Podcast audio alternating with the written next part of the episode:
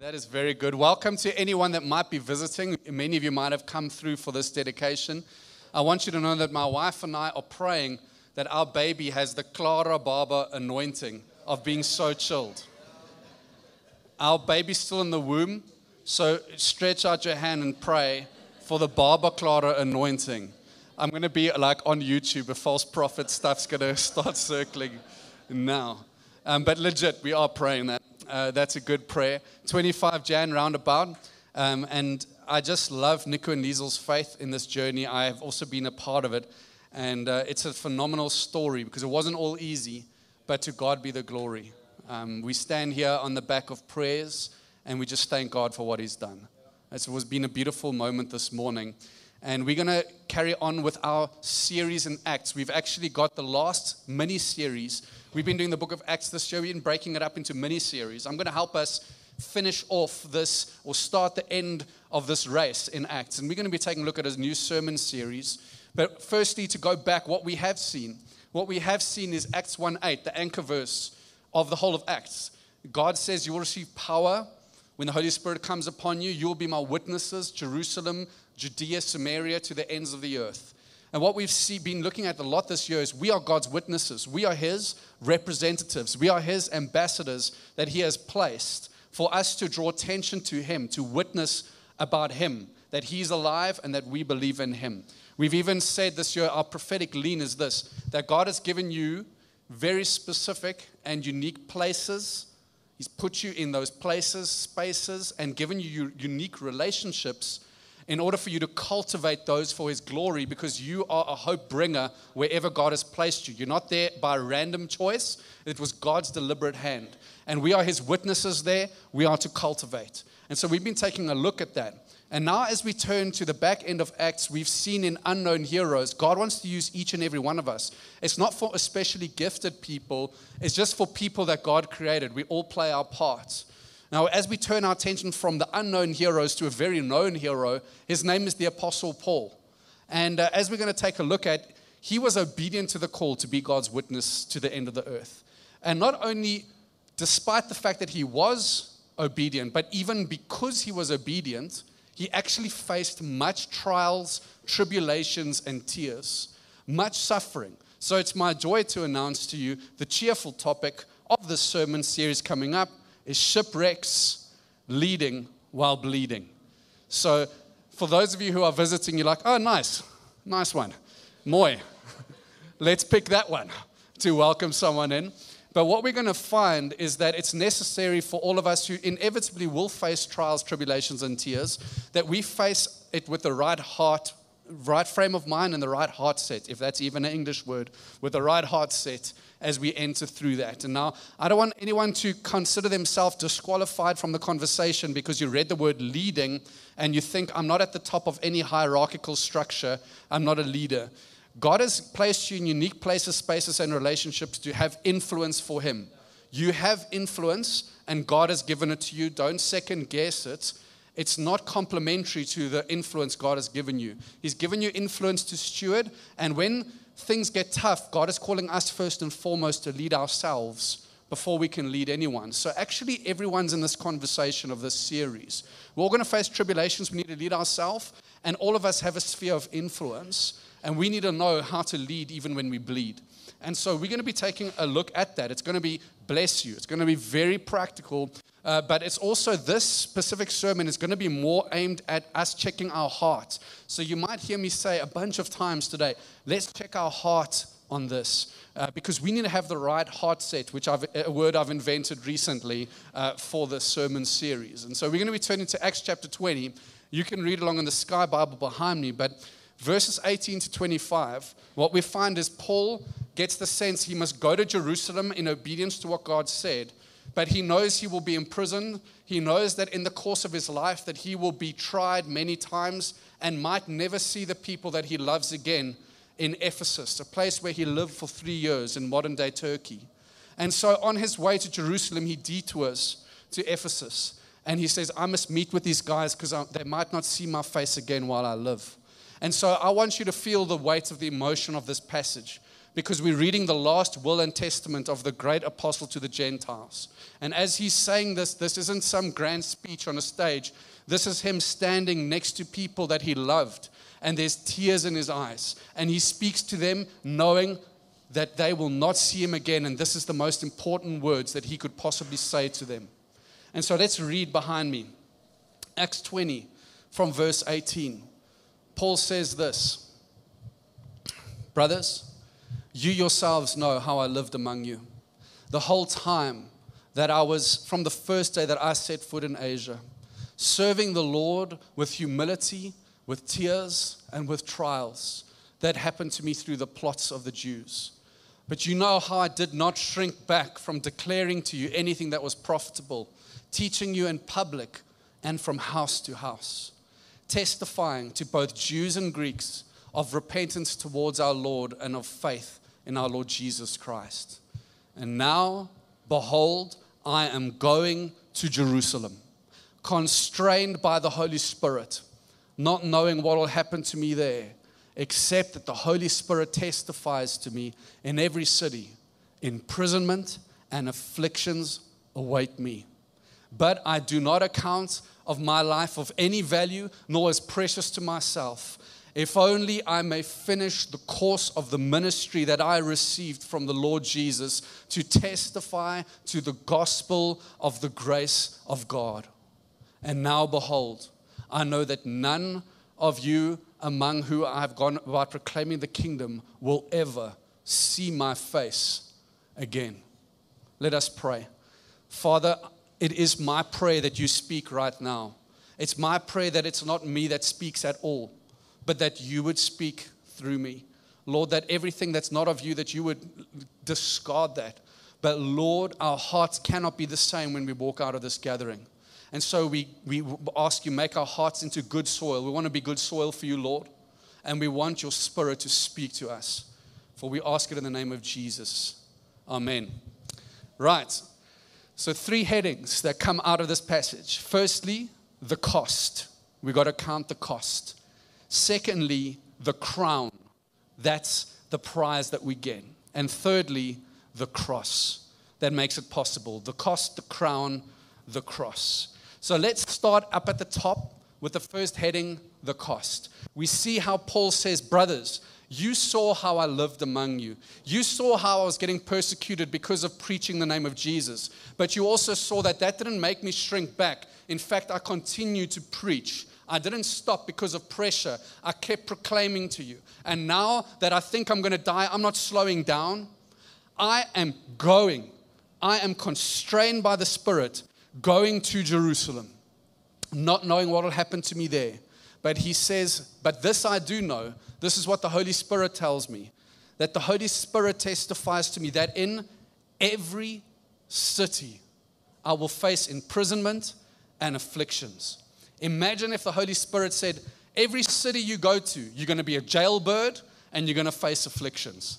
I guarantee that some of us would go, Sweet, I'm not going to be found in any cities, man. I'm going to be in the dorpies. I'm going to be in the bush. I'm going to be in the Karoo by the stars. But as for skyscrapers, I will be far from them.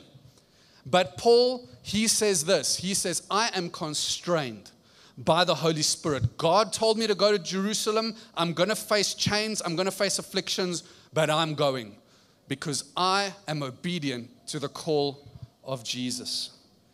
I wonder if we would say the same. I wonder if God said, I want you to go somewhere and your safety is not guaranteed. I wonder what we would say. Would we have the same attitude? Let's check our hearts on this. Who holds the cards with what you get to do with your life? Do you hold the cards or does God hold the cards? Because if you hold the cards, I would the cards, I would say you probably your own God. But if you believe Jesus is your God, he gets to decide. So there's the first challenge of 20 million of the message. And if we're going to be, you're allowed to laugh, I'm just saying. Um, that was a joke. Um, but if you are going to count the cost, there's going to be a few ingredients. The first one is this if we're going to count the cost, we need to be a servant of Jesus. we notice how Paul says in verse 19 how I was serving the Lord with all humility, tears, and trials. So Paul's attitude was this whatever God tells me, I'll do. Why? Because I am his servant. Even if it makes him severely unpopular, he's willing to go and do that. The application for me, I wonder if you can say the same. Are you living for the approval of people or are you living for the approval of God? Because Paul did everything for an audience of one, for Jesus himself. In fact, he knew it would be unpopular with people. He said in Galatians 1:10, "For am I seeking the approval of man or of God? If I was still trying to please man, I would not be a servant of Christ." So Paul says, I'm a servant. I'm not changing my message. I'm not changing my, the plans that God has given me. I'm pursuing whatever God gave me, even if it makes me severely unpopular. In Romans 1, he says, I am Paul, a servant of Christ Jesus. He didn't say, I'm Paul. I'm the best preacher in the Western world. I am such a powerful healer that even my handkerchief heals people. I am the apostle to the Gentiles. I'm the be and end all. He says, This is my credentials. Paul, a servant of Christ Jesus. If you want to be a big hitter for Jesus and his kingdom, you've got to be a servant. Jesus said in Matthew 20, But whoever would be great must be your servant. In God's economy, leadership works this way that if you want to lead in big ways, you need to let God take the lead and be his servant. It's the opposite. It's, it's upside down kingdom. It's the opposite of how many people think in this world. And for me, the application is this if you are a servant of Jesus, you'll pray different prayers.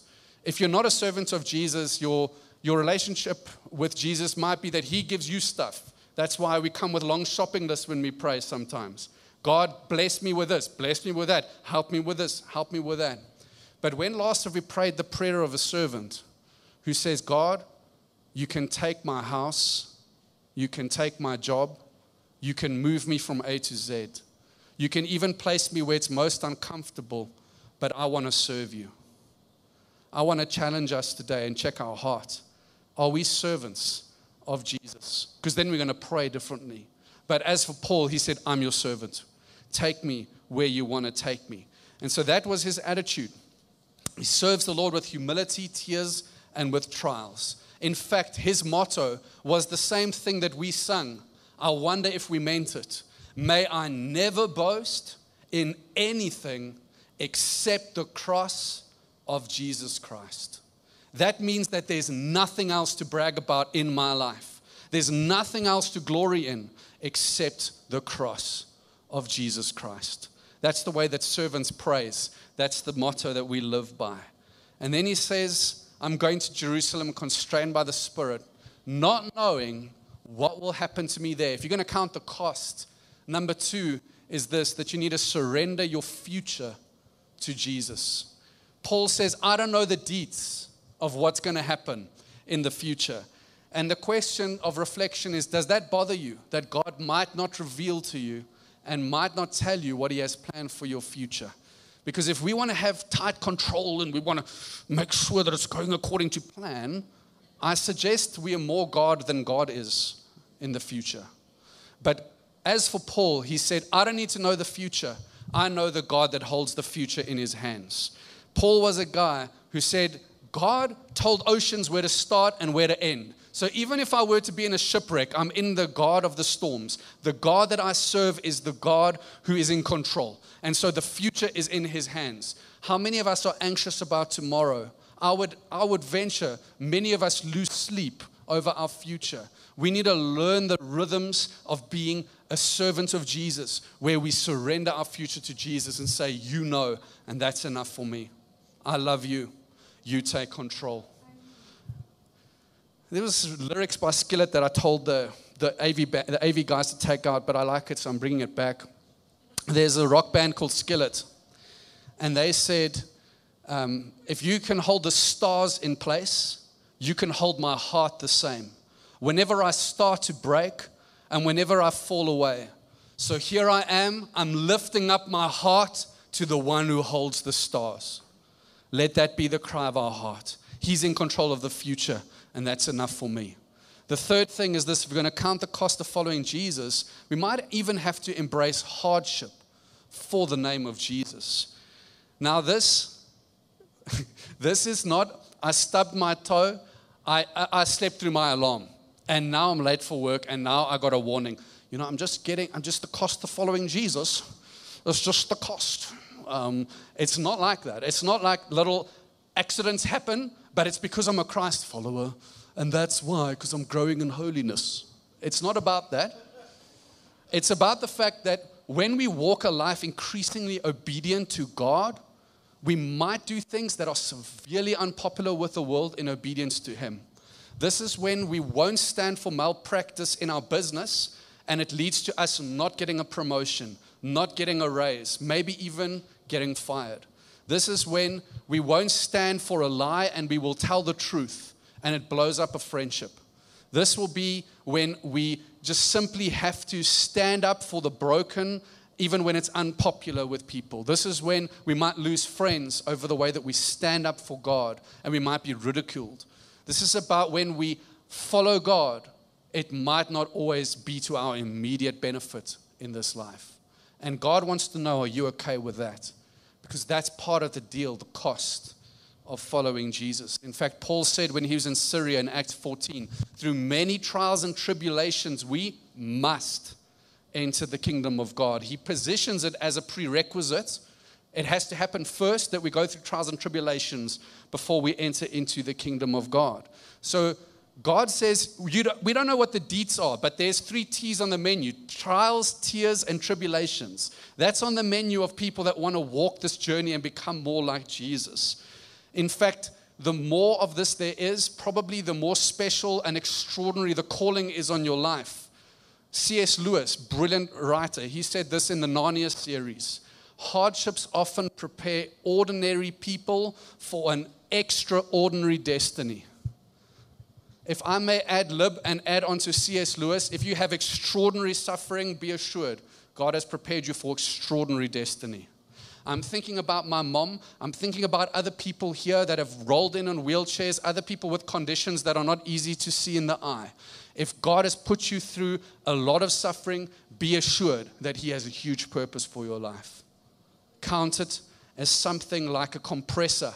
When God puts us under those kinds of pressures, when He puts those things in, it's not because He's trying to punish us, because we've done something bad. Bless you but it is because we've been put into the compressor because God is refining our hearts, refining our characters. You can't even achieve the great destiny that God has for you if you're not the right person inside. And so the compression is all about making and manufacturing the thing that's required for us to do that. That was a bit of a sidebar, but that's what C.S. Lewis said.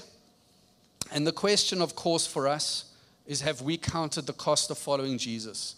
Now, I know that this um, passage, I'm going to go to Jerusalem, I might get thrown in prison, all that stuff seems a bit far removed from us in our day to day life.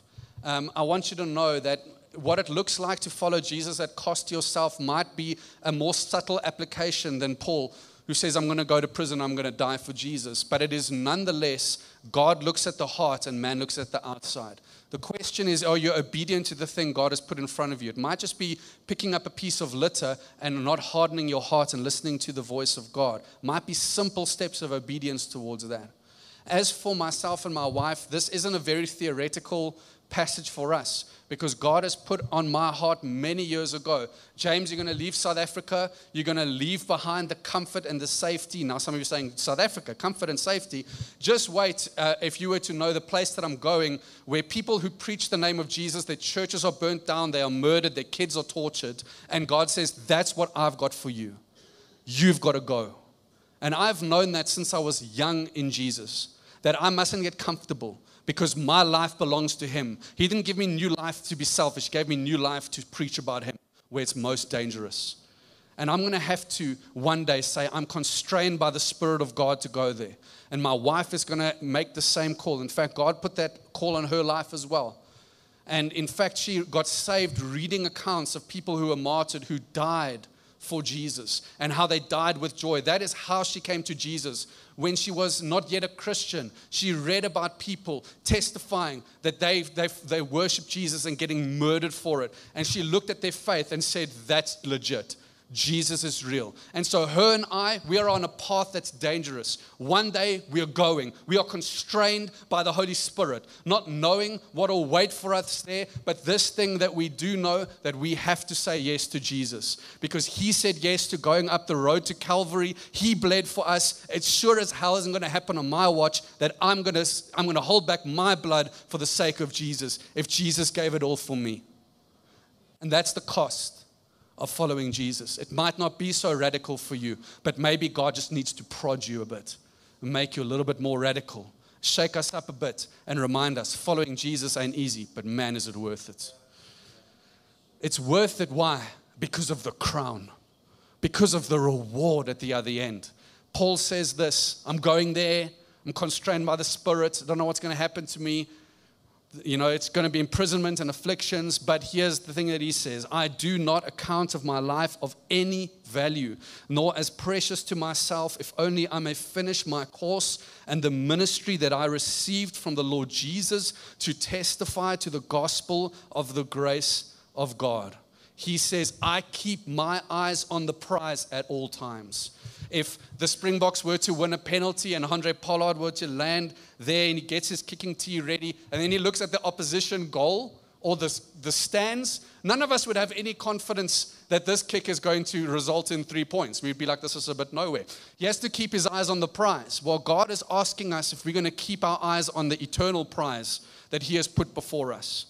Because if we aim only for earthly things, we will reap earthly outcomes. But if we keep our eyes on eternity, we will reap eternal outcomes. We want to ask God, God, would you stamp my eyeballs with eternity? That when I look at Joburg, my life, my job, my wife, my kids, all that I see is the eternal perspective. I want to be an eternal guy. I want to keep my eyes on the prize. I want to be about the crown. I want to be about the upward call of Jesus. I want to live my life for eternity. Anything less than that is an absolute waste of time. But I'm going to live for eternity because that's what I'm about. So he says that. So the application is what's on your list of goals right now? Is it just cute and is it just finite and is it just related to job and marriage and stuff like that? Or do we have an eternal mindset?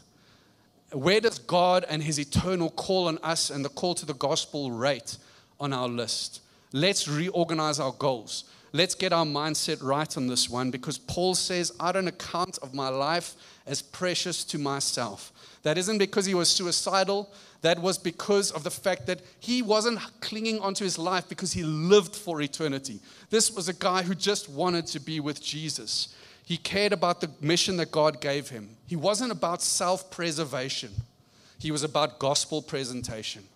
We need to be less about trying to preserve ourselves and more about, I need to put Jesus out there no matter what the cost. I've got to be about that. So he savored Jesus more than his own life. He's probably even quoting Psalm 63, which says, Because your steadfast love is better than life, my lips will praise you. So I will bless you as long as I live. In your name, I will lift up my hands. That's probably what he's thinking of in the same verse that God is more precious to him than his own life. The heart check for us is this I wonder, can we say the same? Is God more precious to you than your own life? Because that's how we overcome and inherit the kingdom of God. In Revelation 11, it says this of the people that they overcame and conquered by the blood of the Lamb, by the word of their testimony, and they loved not their own lives even unto death. They weren't about plotting and scheming their life and their goals and reaching everything on their list. They were about not loving their lives, loving Jesus with all of their life. That's how you overcome. If you aim for the pleasures of, of earth for all your life, you get nothing at the end because you just die. You don't take that past the grave.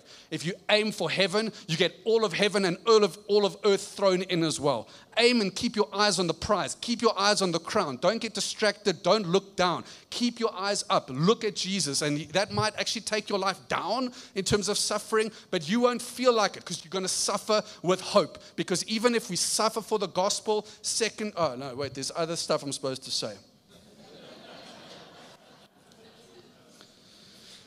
Matthew 10, Jesus says, Whoever finds his life will lose it, but whoever loses his life for my sake will find it. That's a no brainer. If you put between those two choices, Jim Elliot, missionary, he says, He is no fool who gives what he cannot keep to gain what he cannot lose. Let's be using simple logic like Jim Elliot right there. Because Paul says, I don't account of my life of any value, always precious to myself. In fact, many people try to warn him Paul, don't go to Jerusalem. Paul, you're going to be in prison in Jerusalem. Paul, you're going to be whipped in Jerusalem. And Paul goes, And what's your point? You want to send me to heaven quicker. Man, that's what I've been aiming for my whole life since I was in Christ. I want to be with Jesus. You just want to make that happen quicker. That's like an early promotion for me. Be my guest. Every time I get thrown in prison, the prison doors fling open, stuff happens, jailers get saved. It doesn't matter if you throw me in prison, the gospel goes forward. It doesn't matter if you whip me, the gospel goes forward. The worse you do to me, the more the gospel goes forward, and the worst you can do is send me to Jesus. What's the downside? So he says, keep quiet. I'm willing to die for Jesus. In fact, it would be my honor. And so he says that, and the heart check for us, of course, is can we say that?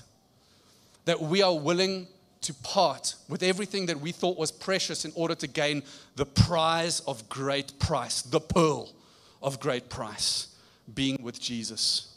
Let's live for the crown. But take heart, whatever you might sacrifice for Jesus, Jesus says in Matthew 19, no one has left anything for my sake in the Gospels who will not receive it back a hundredfold. So let's not chase earthly crowns. They're not going to last. Let's chase eternal crowns. James 1:12 says, "Blessed is the man who stands steadfast under trial, for when he has stood the test, he will receive the crown of life, which God has promised to those who love him." Paul says in Philippians 3:8, "Indeed, I count everything as a loss because of the surpassing comparative worth of knowing Jesus, my Lord. For, for his sake, I have suffered the loss of all things and count them as rubbish in order to gain Christ. And as I keep reminding people, the word that is translated as rubbish is not rubbish in the Greek, the word is crap. I count all the stuff people aim for and spend their lives obsessing over, all the earthly pleasures of this life just one big pile of crap in comparison to the surpassing worth of knowing Jesus. He kept his eyes on the prize. And even if he should suffer, Second Corinthians says that we are afflicted, but we are. No, let's go find it. I'm all over the show with these notes, let me tell you. We are afflicted, but we are not crushed. We are perplexed, but we are not driven to despair. We are persecuted, but we are not forsaken. We are struck down, but we are not destroyed. Why? Because of our hope in Jesus. And all of this is possible, the crown, because of the cross. The cross. And that's our third heading. In our Bible school, the Institute, we always teach the main point of the passage is always Jesus and the gospel.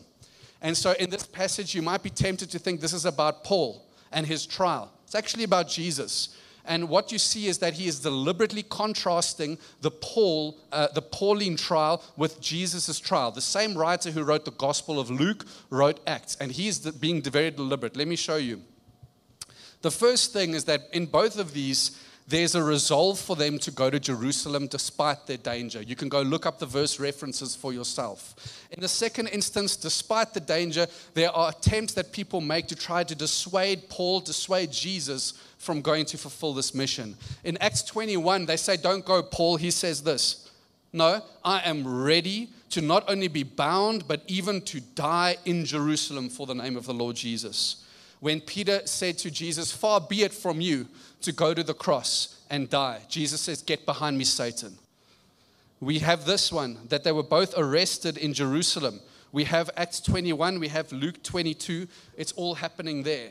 We also have a sworn statement of intent that was conspired to try and create a way for them to be murdered. Firstly, in Acts 23, these Okies formed a conspiracy and bound themselves under oath, saying that they would neither eat nor drink until they had killed Paul.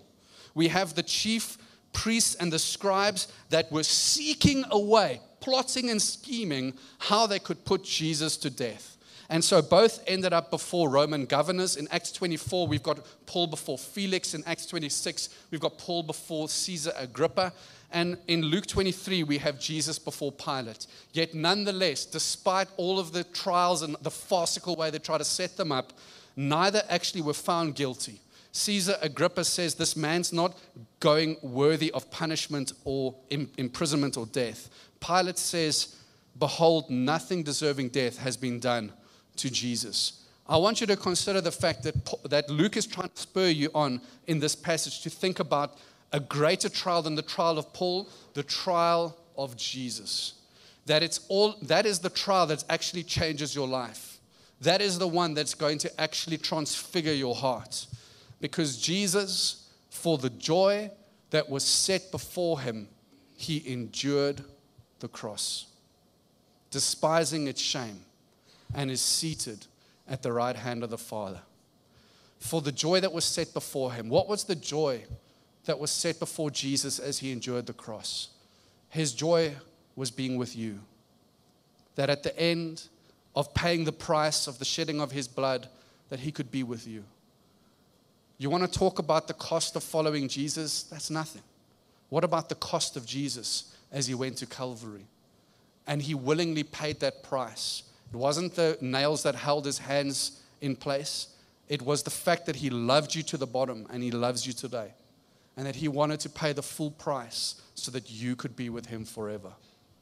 That he could forgive you as far as the east is from the west. That's why his hands were stretched as they were. And he was willing to do that. He counted the cost and He willingly did it for you. He did it for you. He got abandoned by His Father in heaven. He was beaten, mocked, He was scorned. He had His back ripped apart. All of that was in pursuit of you. If I was to adapt Second Corinthians, He was afflicted in every way and He was crushed. He was perplexed and He was driven to despair. He was persecuted and He was forsaken. He was struck down and he was destroyed. This is the God of wounds and scars. Jesus is unique. I don't know if you're not a follower of Jesus here today and you're visiting. No one would invent a religion out of their head where God is weak, where God actually gets subject to violence, where he has wounds and he has scars. It's just really bad propaganda if you were to invent that religion. Really bad propaganda in your head, you know that doesn't make sense. Either the claim is true or it's false, but it's definitely not a man made religion. But in your heart, I want to ask you do you have scars and do you have wounds? Because it's always better to speak to someone that actually understands what you're going through. And there's only one person who really understands what you're going through.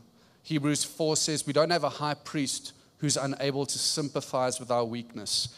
Jesus is the God of wounds and scars. If you've got wounds, the scars of Jesus can speak to your wounds and he can understand you through to the bottom. And there's no other religion that can help you with that because there's no other religion which even portrays God as weak at all. Edward Shillito is this English poet. He did a, a, a study on world religions, on suffering being the topic, and he wrote this The other gods were strong, but you were weak. They rode, but you did stumble to a throne. But to our wounds, only God's wounds can speak, and not a God has wounds, but you alone.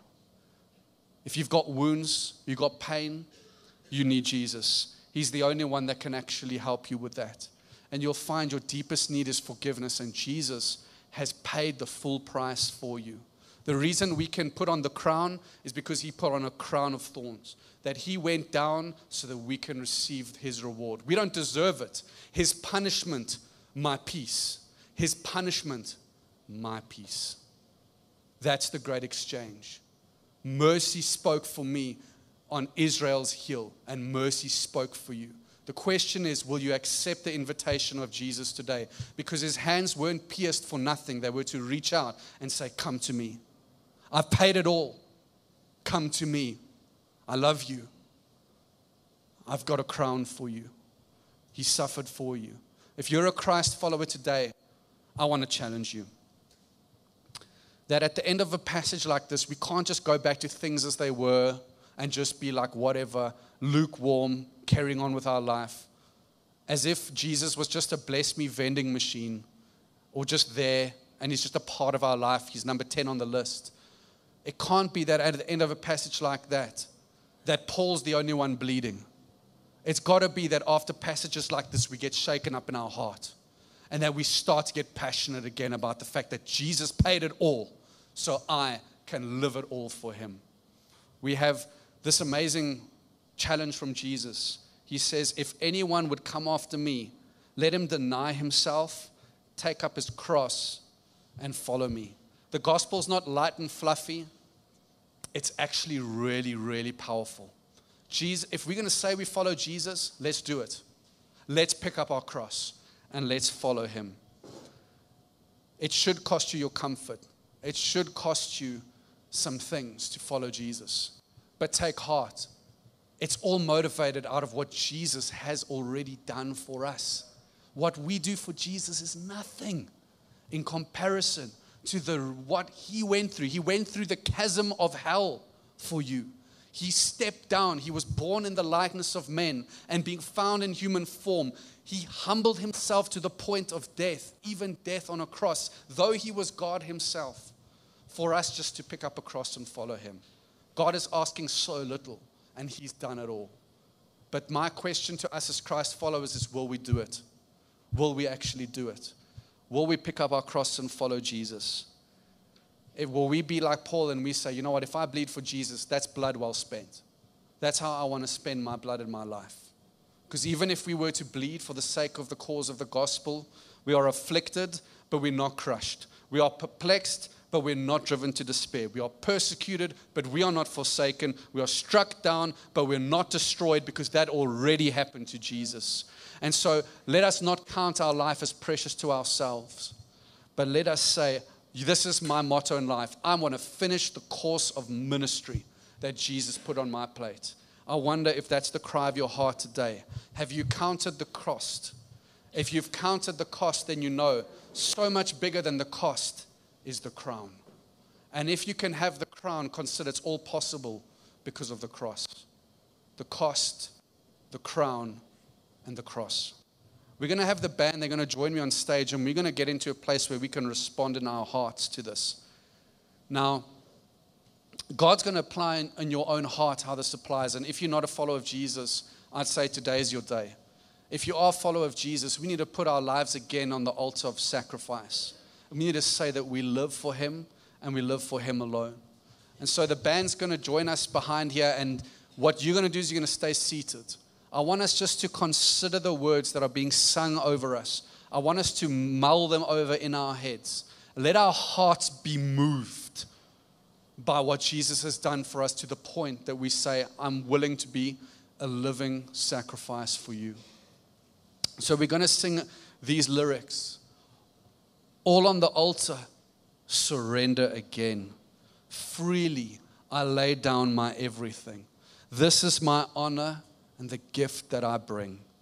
I will be a living sacrifice, all of my heart and soul to glorify. I offer nothing less than all of my life for Jesus Christ.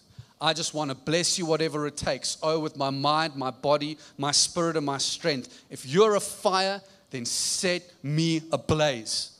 I want to be a living sacrifice. They're going to sing it over us do some business with God, and then we're going to get up and sing.